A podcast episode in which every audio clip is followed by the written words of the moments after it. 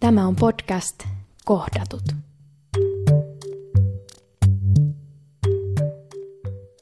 Joo, hei. Eli olen tällainen 48 vuotta huomenna täyttävä mies, henkilö. Ja ää, tällä hetkellä olen ollut työkyvyttömyyden takia eläkkeellä noin, noin kuusi vuotta vuodesta 2011. Taitaa tämä olla sitten seitsemäs vuosi. Ja osittain nämä eläkkeet ovat tulleet psyykkisistä syistä, osittain äm, fyysistä syistä. Ja oikeastaan niin kuin masennusta ja tämmöistä psyykkistä ongelmaa mulla on ollut ihan ensimmäisen kerran, mä muistan jo 15-vuotiaasta asti, kun tota, äitini mut vei tonne, tonne tota nuorten psykiatrian polille. Ja mä en oikeastaan muista siitä käynnistä juuri mitään, mutta mä hämärästi muistan sen, kun käytiin. Ja mä muistan, että mä jotenkin koin sen semmoisena – leimaavana, vaikka en tietenkään siitä koulussa kellekään kertonut enkä kavereille, mutta jotenkin se tuntui silloin siltä, että en varmaan olisi halunnut ruveta siellä käymään tai ottaa sitä vastaan. Mutta mä muistan sen, että mä olin, mä olin hirveän tota, lapsena niin kuin todella jotenkin pelokas muita kohtaan ja mua kiusattiin aika paljon sitten murrosikäisenä sen takia muun muassa koulussa ja muutenkin, että – mä olin henkisesti hyvin herkkä ja heikko, voisi sanoa sillä tavalla, että mä en, mä en oikein osannut antaa sanallisesti takaisin. Ja sitten mä olin kaiken lisäksi vielä semmoisessa yhdessä uskonnollisessa porukassa mukana, että olin, olin eräänlainen uskovainen tavallaan neljä vuotta. Sanotaan niin kuin 14 ikävuodesta tuonne 17. Ja sitten lukioaikana taas se sitten, se sitten meni oikeastaan sillä tavalla, että meillä oli hirveän hyvä uskonnonopettaja lukiossa ja, ja hän, hän tota jotenkin selitti ne uskonnon asiatkin niin hyvin, että mulla hävisi niinku semmoiset rippeet siitä vielä, mitä oli ollut se neljä vuotta. Semmoinen jotenkin koin itseni uskovaiseksi.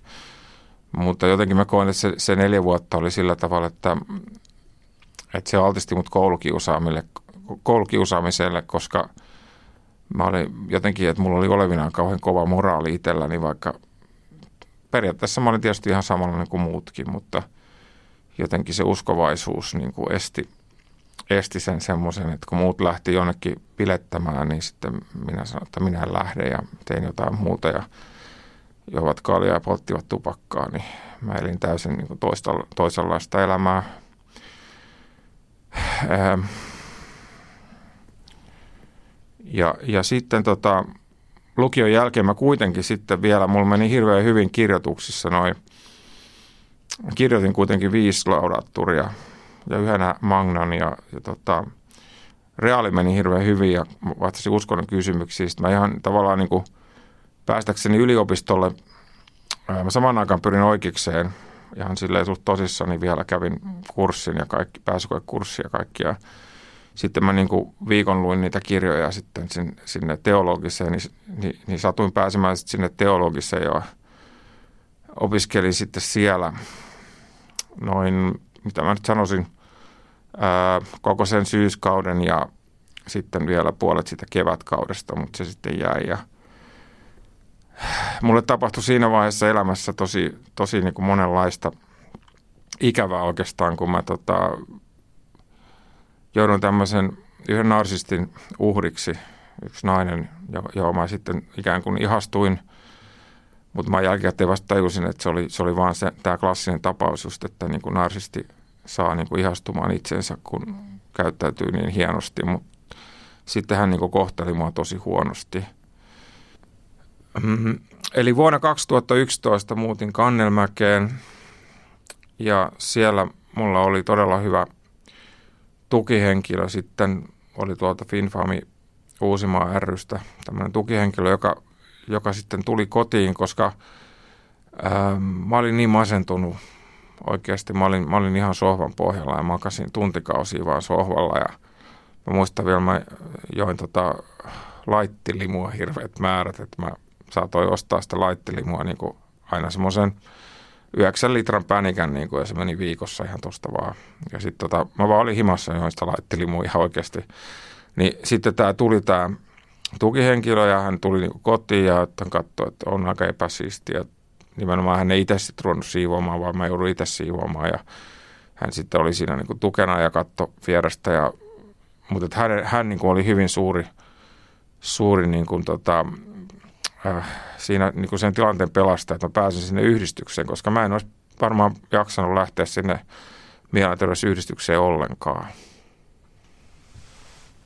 Äh, joo, joo, eli minun tapauksessa äh, äiti oli se hyvin keskeinen asioiden liikkeelle paneva hoito, mitä mun näihin hoitokontakteihin, sun muihin tukihenkilöihin tulee, että äh, mä koen, että hän on ollut kyllä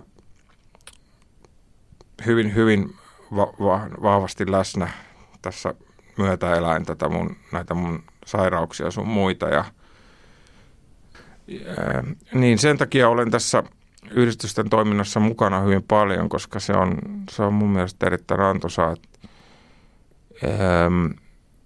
mä, mä ajattelisin sen niin, että niinku tota, heikkoudesta vahvuuteen, eli, eli tota, koska ne on semmoisia paikkoja, yhdistykset, nämä missä käyn, että niissä yleensä niin kuin, ei todellakaan ole häpeä niin kuin myöntää niitä omia ongelmiaan tai puhua niistä. Ja noissa ryhmissähän sitten, mä oon vetänyt noin viittä eri vertaisryhmää itse tähän mennessä ja tota, ää, noissa ryhmissä sitten voi puhua aika vaitiolovelvollisuudella, että – että sikäli jotkut puhuu niissä vähän vapaammin, jotkut vähän niissäkin sitten salailee, mutta just, että jokainen voi sen verran puhua niissä asioistaan kuin haluaa.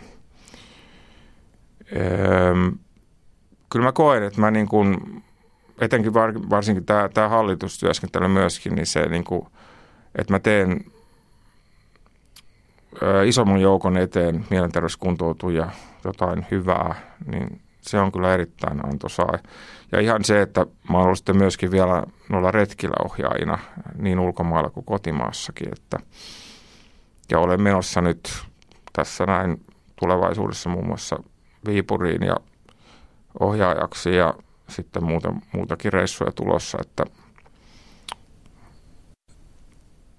omalla kohdalla olen ajatellut sitä, että jos ihminen selviää kahdesta näin isosta sydänoperaatiosta,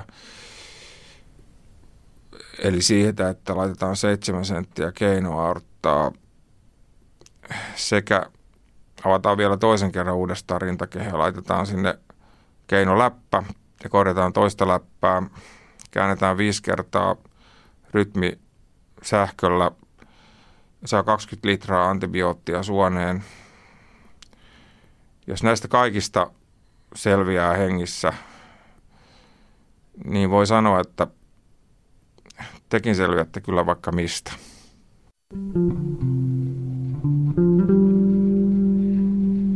Kohdatut.